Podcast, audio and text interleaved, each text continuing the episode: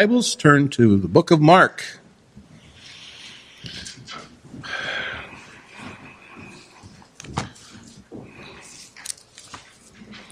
We're still in Mark chapter 1. And if you found your place in Mark chapter 1, let's read uh, the first 13 verses. You follow along as I read uh, this passage this morning. The beginning of the gospel of Jesus Christ, the Son of God, as it is written in the prophets, Behold, I send my messenger before thy face, which shall prepare thy way before thee, the voice of one crying in the wilderness, Prepare ye the way of the Lord, make his paths straight. John did baptize in the wilderness and preached the baptism of repentance for the remission of sins. And there went out unto him all the land of Judea and they of Jerusalem and were all baptized of him in the river of Jordan, confessing their sins.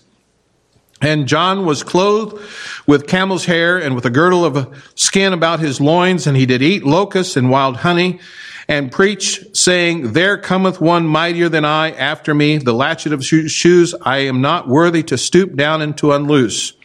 I indeed have baptized you with water, but ye, he shall baptize you with the Holy Ghost. And it came to pass in those days that Jesus came from Nazareth of Galilee and was baptized of John in Jordan. And straightway coming up out of the water, he saw the heavens opened and the Spirit like a dove descending upon him. And there came a voice from heaven saying, Thou art my beloved Son in whom I am well pleased. And immediately the Spirit driveth him into the wilderness, and he was there in the wilderness forty days, tempted of Satan, and was with the wild beasts, and the angels ministered unto him. May God add his blessing to the reading of his word this morning. This is the passage which we want to uh, look at the context of and uh, uh, be reminded of the two verses that we're going to look at this morning. We've read it again John the Baptist, who rem- remember was Isaiah's prophesied forerunner of the Messiah, has prepared the way of the Lord, has declared that Jesus of Nazareth is God's messenger. And we've also seen the Spirit confirms this by descending upon the Lord Jesus at his baptism like a dove. And uh, then the heavens are torn apart and we hear the voice of the Father declaring, Thou art my beloved Son in whom I am well pleased. And so we have the context here, and it's extremely important for us to get the point that Mark is talking about here in verses 12 and 13. I believe it's important in any book, any passage, any portion of the Bible that we understand what the context uh, here is. But here's the point. All of these verses up till now have been commendations of the Lord Jesus Christ as God's Messiah. They've kind of been authentications of his identity. So when we come to verse 12 and 13, here's the point. All this makes really no difference who Christ is, who John says he is, who Isaiah says he is, who the Holy Spirit says he is, who the Father says he is, he still must suffer the temptation he still must suffer a trial and pain and tribulation in order to do God's will. Now let me mention something so that you really understand where I'm coming from here. Though he was clearly declared the Son of God, though he was being declared here as the king who is bringing his kingdom in a sense in the wilderness after the identification of him, he's He's not permitted to go back into Jerusalem and live the life of a king and to live, live the life of the Messiah as the Jews expected. God doesn't allow him to go back and set up an earthly kingdom. He must stay in the wilderness. In spite of who he is, he must be in the desert. He must be tempted of the devil. And of course, Mark's great theme is that he must go to the cross. In other words, he must do God's will in God's way, and God's way was the way of suffering, not the way of force. By the way, in talking about the kingdom of God, I was recently asked what's the difference between the kingdom of God and the kingdom of heaven. I said we would get to that probably today, but as far as it looks like right now, we're not. So I'm going to hold you in suspense about that for another week. And uh, we'll see how these two phrases are interchangeable. If you read Matthew 19 and verses 34 uh, 23 through 24, Jesus actually used both terms, kingdom of heaven and kingdom of God. And uh, we'll talk more about that later. But today we want to give attention to the temptation of the servant. Certainly the other gospels give us a good commentary on this situation and we'll be referring to them as well. So notice first of all the timing of his temptation. Uh, verse 12 says, and immediately. Uh, that's one of the key words used by the, uh, Mark in his gospel here. But it lets us know that the trial that Jesus faces in the wilderness occurred just as his baptism is completed. Really, there's no lag in the in action here. One moment, Jesus is hearing the approval of the Father receiving the anointing of the Spirit, confirming his acceptance uh, to his mission.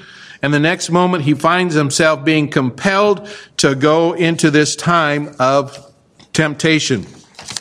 Now, there's a great lesson here, I think, for us as children of God. We are never more vulnerable than we're coming out of a time of great victory. I trust as a Christian, you've had some of those times. You've had some times of great victory where you've, you've really seen the Lord bless in your life. But if you are honest with yourself and you think about some of those times where God really blessed in your life and you, uh, it could have been understanding the light going on when you're reading a passage of scripture. It could have been uh, having a connection with someone else, a relationship uh, with someone else, a witness, a testimony, uh, leading someone to the Lord, whatever it was, a great time of victory most likely came after that a time of trial. And that's what happens. Satan loves to attack us when we are strongest. This is clearly taught in the scripture. 1 Corinthians chapter 10 verse 12. Wherefore let him that thinketh he standeth take heed lest he fall. Uh, you just think about uh, Elijah on Mount Carmel. Uh, he prays a short prayer and fire of God falls, consuming the sacrifice. Uh, he takes the 450 prophets of Baal and has them put to death. He prays again and it rains for the first time in three and a half years. Uh, he even outruns the chariot of King Ahab all the way back to Samaria. Elijah is at the top of his game. Fast forward less than 24 hours Jezebel sends him word that she's going to do the same thing to him as he did to the prophets of Baal. What does Elijah do? Does he remember the power of God and say, well, okay, bring it on, Jesse? No. Does he say, you know, God's going to handle you? No. He runs in fear. So beware when you think you have enjoyed a great spiritual victory and you get in on a good move of God, uh, moving of God, and you think that you're invincible and you've reached a place where the devil can't touch you. When you think like that, you're headed for a time of testing. Satan will also come when you're tired, when you're weak.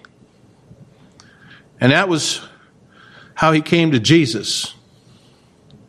So notice the timing. Secondly, notice the territory of his temptation. Again, here in verse 12, we're told that Jesus was sent into the wilderness.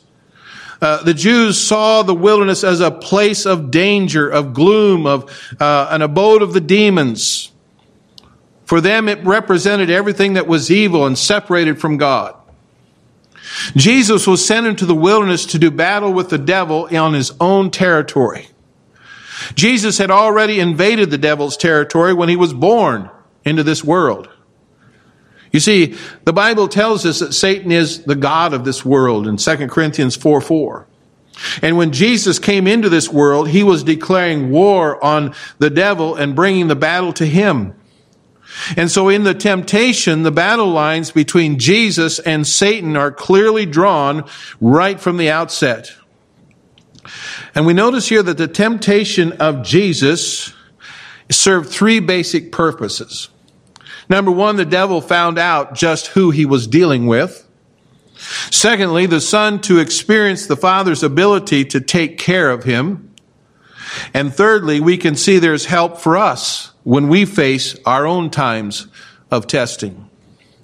And I'm glad that Jesus endured the temptation and the testing that he did. It, he is able to help us to face those times in our life. Hebrews 2:18 says for in that he himself hath suffered being tempted he is able to succor them that are tempted. So we notice the timing of his temptation, the territory of his temptation, notice the trials of his temptation. Again, here in verses 12 and 13, we have Mark's description of these events, and it's very brief, but we can see some important truths here. I want you to notice, first of all, the leadership. The temptation was all about Jesus doing battle with the devil. But Mark is quick to tell us that the Spirit of God is the one who caused Jesus to go into the wilderness.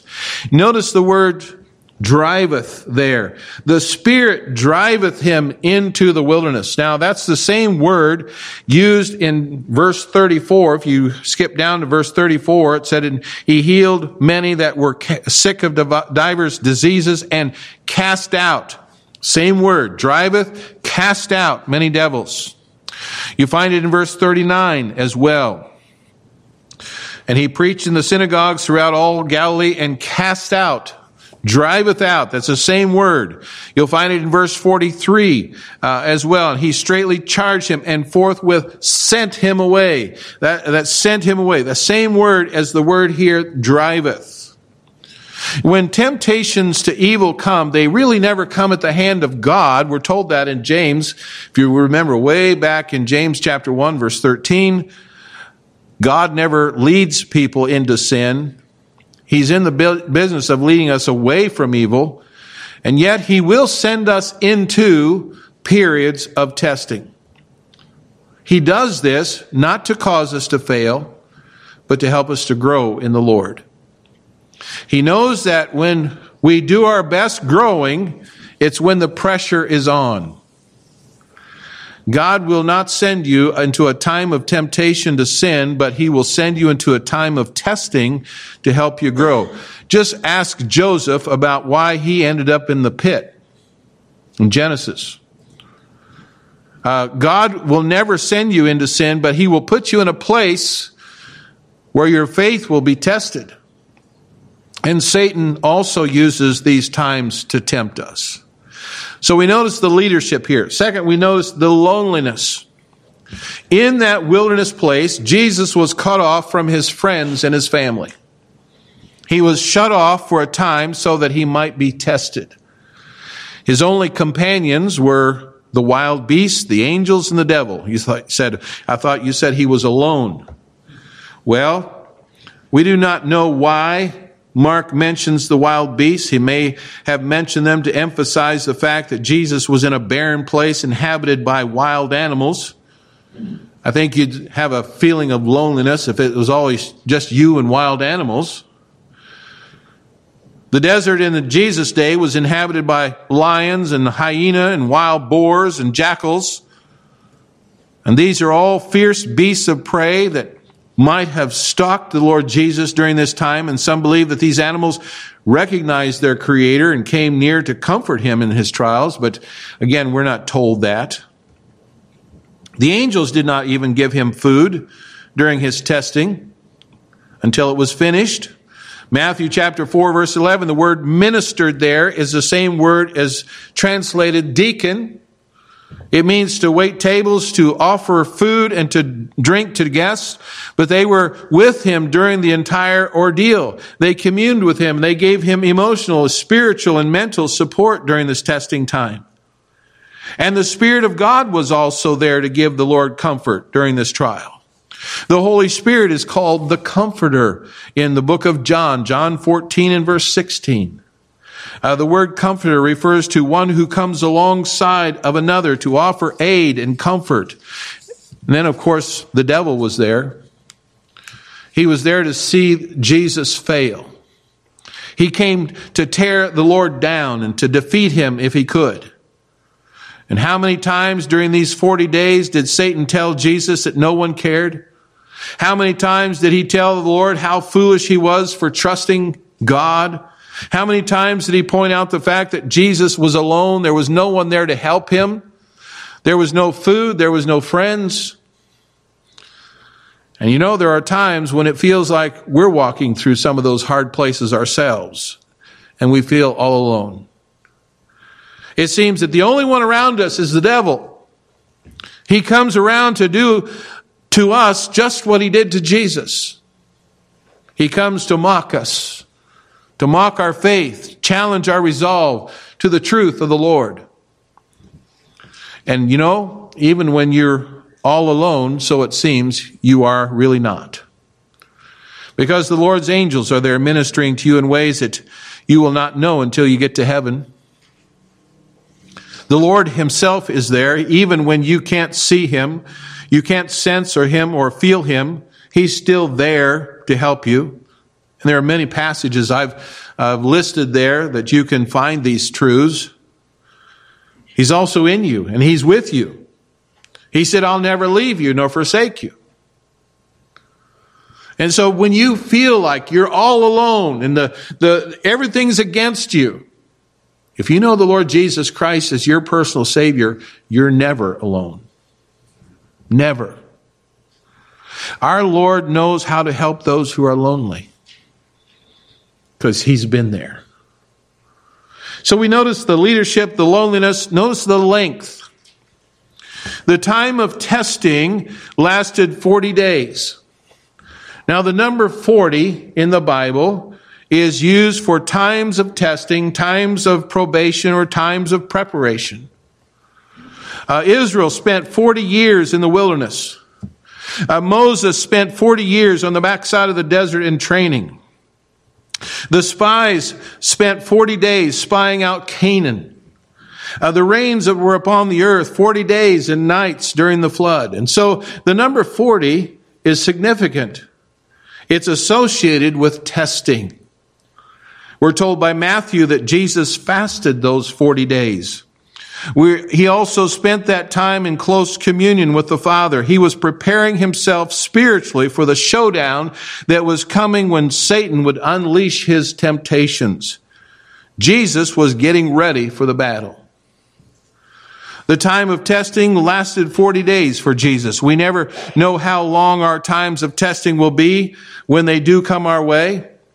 But our duty, our responsibility is to be prepared for them when they come, to weather them in the grace of God, to exit them with our uh, testimony intact. You know, we do not know how hard the battles may be, but we do have the promise that God is going to be there to support us through them all. I thought that was an interesting number, 40. Just so happens my number in high school was 40.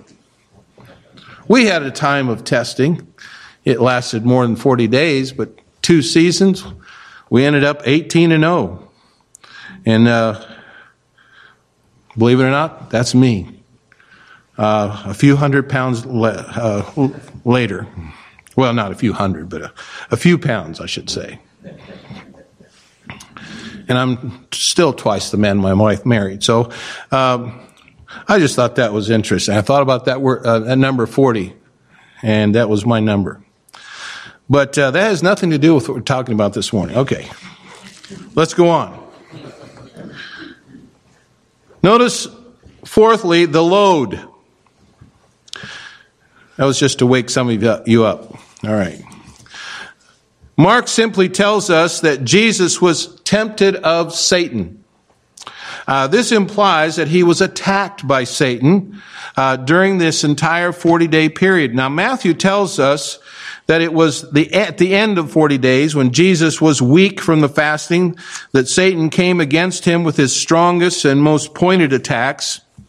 But to understand what Jesus faced and what it teaches us, I think we need to look back at Matthew's account because Mark doesn't really give us the details here of, of this testing. So we want to go back to Matthew chapter 4, if you will. Matthew chapter 4.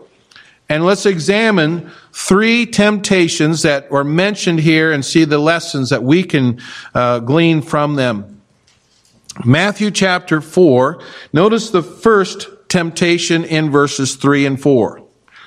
It says, And when the tempter came to him, and he said, If thou be the Son of God, command these stones to be made bread. But he answered and said, It is written, Man shall not live by bread alone, but by every word that proceedeth out of the mouth of God. In this temptation, Satan's, uh, Satan questions the son's relationship with the father. No doubt Satan had heard the father's declaration back there in chapter 1 of Mark in verse 11. And so that Satan calls upon this relationship and he calls it into question. He begins to mock Jesus and say, look, you're starving here in this wilderness. If you're really the son of God, why are you starving to death in the wilderness? If you're really the Son of God, use your power, turn these stones into bread. Feed yourself since you're the Son of God. Now, there's no question that Jesus could have done that. I believe he could have. He could have turned the stones to bread if he wanted to. He had the power to do so. It is not a sin to want to meet a legitimate need. But to use his power in that way at this time would have shown a lack of faith in his Father. The temptation here is for Jesus to act independently of the Father and the Spirit. The devil wants Jesus to do his own thing. Christ's answer to the devil showed the condition of his heart. He would rather starve to death than be put out of the Father's will. Being in the center of the Father's will meant more to Jesus than food in life. What a challenge that is to us. How easily we sell out to get our hands on the things we desire. How easily we give in to compromise and sin so we can satisfy the lusts of our flesh. And like the foolish Jews, we love bread more than we love the Father at times, as it says in John chapter 6, verse 26. Satan was trying to get Jesus to do his own thing. Satan will try to get you to do the same thing. That's the first temptation. Notice the second temptation, verses 5 through 7. In verse 5 it says, And the devil taketh him up into the holy city, and setteth him on the pinnacle of the temple, and saith unto him, If thou be the Son of God, cast thyself down, for it is written, He shall give his angels charge concerning thee, and in their hands they shall bear thee up, lest at any time thou dash thy foot against a stone. Jesus said unto him, It is written again, Thou shalt not tempt the Lord thy God. And here Satan tries to get Jesus to perform the miraculous apart from the will of God again. Satan took Jesus to the pinnacle of the temple, and this spot was to uh, was said to have been 450 feet high. Satan knows Scripture too, doesn't he? The tr- problem is he misquotes Scripture. Psalm 91 verse 11 and 12, he misquotes. He left out something. He left out the phrase, to keep thee in all thy ways. You see, that's the promise of God to protect the Messiah as he was carrying out the Father's will. Satan was trying to get Jesus to step outside the will and work a miracle to prove that he was who he claimed to be. He was also trying to get Jesus to accept immediate fame and if he stepped off the pinnacle of the temple and floated to the ground, he would have instantly been famous. Again, Jesus' response is in the proper way. His response was one of faith. He said, It is never right to operate contrary to God's will, regardless of the outcome. God honors obedience. God doesn't honor outcomes. Satan knew the Word of God but he misquoted it, of course, for his own use But Jesus responds with the word of God. It is written, again, thou shalt not tempt the Lord thy God. Wonderful lesson for us here. Far too many people, too many ministries in our day seem to think the end justifies the means. Uh, they have, uh, have that mentality that everything is all right. You can do anything you want as long as we get some people to the Lord. Use any method that's out there and just so we can get people to come to Christ. You see, all things will turn out for good in the end, right? You know, God does not bless programs. God does not bless people. God does not bless puppets. God does not bless petting zoos. He blesses His Word. And He blesses obedience to His Word. The increase belongs to God. Obedience to His Word is our responsibility. External prosperity does not mean that God is approving of what we're doing. God always has and always will bless obedience. He may not bless us in external ways that men will recognize, but He always honors those who honor Him. Moses and the twice smitten rock in Numbers chapter 20.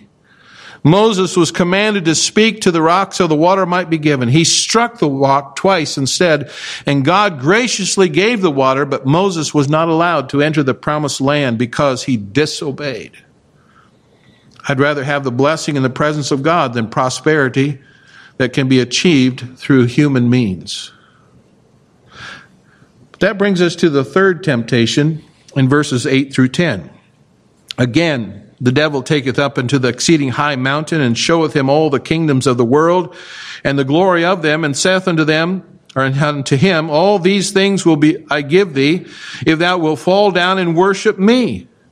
Then said Jesus unto him, Get thee hence, Satan, for it is written, Thou shalt worship the Lord thy God, and him only shalt thou serve. Again, here Satan, as the God of this world, offers Jesus the kingdoms of the world. Satan is attempting to get Jesus to take the crown and bypass the cross. For a simple bow to the limited sovereignty of Satan, Jesus would skip the pain of the cross and have the world fall at his feet. You know, apparently Satan had power to grant that promise. I don't, I think because he probably would never have given it, but Jesus responds in a way that honors God once again. He reminds Satan that only God is worthy of worship. You see, Jesus did not come into this world for, just for a crown. Oh, there's a crown in his future. But for Jesus, the path to the crown leads by the way of the cross. Jesus came to this world to die. He would obtain the crown by laying down his life at Calvary's cross. Again, there's a lesson here for us. Satan would have us take the easy, the painless way. He promised us an easy path if we will just allow him to be the ruler of our lives. But if you give the devil an inch, he'll become your ruler. God's will is that we walk in His ways. God's will is that we trust Him to give us the things He desires to bring into our lives in His time. Then notice the testimony of the temptation. Luke says in Luke chapter 4, verse 13, And when the devil had ended all the temptation, he departed from him for a season. This would certainly not be the last encounter that Jesus would have with the devil because he would ultimately defeat Satan wherever, uh, forever when he died on the cross. But here in his temptation, we find that Jesus wins the victory over Satan. I think what needs to be said here, the temptation of Jesus was not about trying him to get him to sin. Jesus was God in the human flesh, and it's impossible for him to sin. I think the Bible is very clear in this matter. First, he knew no sin. Secondly, he did no sin. And thirdly, he had no sin. Yet he was tempted in every way that you and I are tempted. says in Hebrews 4:15, he was tempted in the physical realm, the emotional realm, and the spiritual realm, just like we are. If we, he could have sinned, or I should say, if he could not have sinned, were his temptations real? Yes, they were real. The temptation of Jesus was not to see whether he would commit sin or not, but to prove that he could not sin. He proved that he was the sinless Son of God in the wilderness. And there are some lessons we can learn. Lessons that can help us in our days of testing. Jesus overcame because he was sinless. We fall because we are sinful. So, how can we obtain vic- uh, victory in our own battles? Well, we can do that by watching Jesus in his trial, and it can help us in ours. There are two things we need to take note of. First, he was filled with the Spirit. In Mark chapter 1, verse 10, it says, And straightway coming out of the water, he saw the heavens open and the Spirit like a dove descending upon him. Secondly, he was filled with the Word of God. Did you notice as we read those three temptations Three times he reached back into the Old Testament book of Deuteronomy. And it was just the word that he needed. The Spirit of God gave him the ability to stand against the, atta- the attacks of the devil. The Word of God gave him the ammunition to defend himself while he attacked back.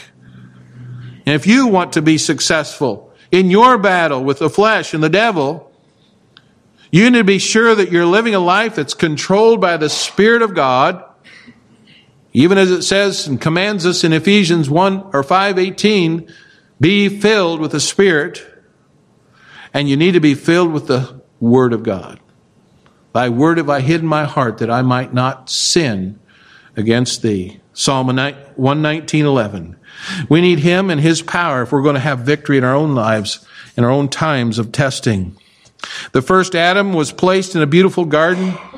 It was a perfect setting, and yet he failed. Because of Adam's fall, all of his children have been born into sin. We all need a Savior, and we all have trouble with sin and temptation. The second Adam, the Lord Jesus Christ, was given or driven into the barren wilderness, and there he did battle with the devil, and he walked away with a victory. Jesus went into the wilderness, faced the devil on his own turf. He did this so he might help us when we're in our times of testing. He understands because he's been there. He's able to help those who will look to him for the power to overcome their own trial and temptations. He fought the battle so he could hand us the victory. I want you to notice as we close, Satan is a defeated foe. But let me say this is one of the great paradoxes of the spiritual life. You see the trial maybe you're going through. You see the test. You see the temptation. God has allowed that. And indeed, God has put his stamp on it that it should come into your life. He has arranged it by the Spirit, and you'll not have too much, and you'll not have too little. Yet there is Satan. And he's operative in trying to pull you down as a child of God, trying to discourage you, trying to depress you, trying to discredit you. This is the tension right through the Christian experience. And it's a mystery. Yes. Life is a mystery. The Christian life is a mystery. Again, Joseph found it to be true in the pit. He found it to be true in Potiphar's house. He found it to be true in the prison. And then when he came to the palace, up, down, up, down, mountain, valley, mountain, valley. In that description of our lives sometimes, up and down, mountain and valley. And at the end of it all, God's word said, says that Joseph said, But as for you, you thought it evil against me, but God meant it unto good. Now let me ask you, because it is vital Because if you're ever going to overcome temptation, you've got to see that there's this tension in the Christian life. And you know as well as I do, not all is sunshine and roses. It's a battle. It's a fight. The Holy Spirit arranges the temptations and the trials. Even the very, the cross has his paradox in it. You remember the apostle saying, him being delivered by the determinate counsel and foreknowledge of God, ye have taken and by wicked hands have crucified and slain. Acts 2.23. I wonder, do you see the two things? God has planned before the foundation of the world that Christ would go to the cross and die for sinners, and yet wicked men took him by their, uh, their hands and they put him to death. What temptation are you facing today? What temptation have you been subjected to? Maybe you've failed so many times you wonder, is it possible to have victory at all? Can I say to you this morning, yes, yes, it is possible. Indeed, it is inevitable, though, and only through, uh, uh, inevitable through and only through the Lord Jesus Christ, and by facing your trials and temptations the same way He did. How's that? You need to recognize that suffering, tests, and trials is a part of what it means to be a servant of God. We can expect testing, especially after spiritual climaxes and high points. It's going to come. And we will overcome when we understand that although the devil wants us to fall into temptation, God has willed it for good. And therefore we ought to rise to the occasion and realize that God is going to give us a gift of strength when we overcome and he'll lead us from strength to strength. Obey God be filled with the Spirit and be filled with His Word. And you can deal with the trials and the tests and the temptations that come into life. Let's pray. Father in heaven, thank you.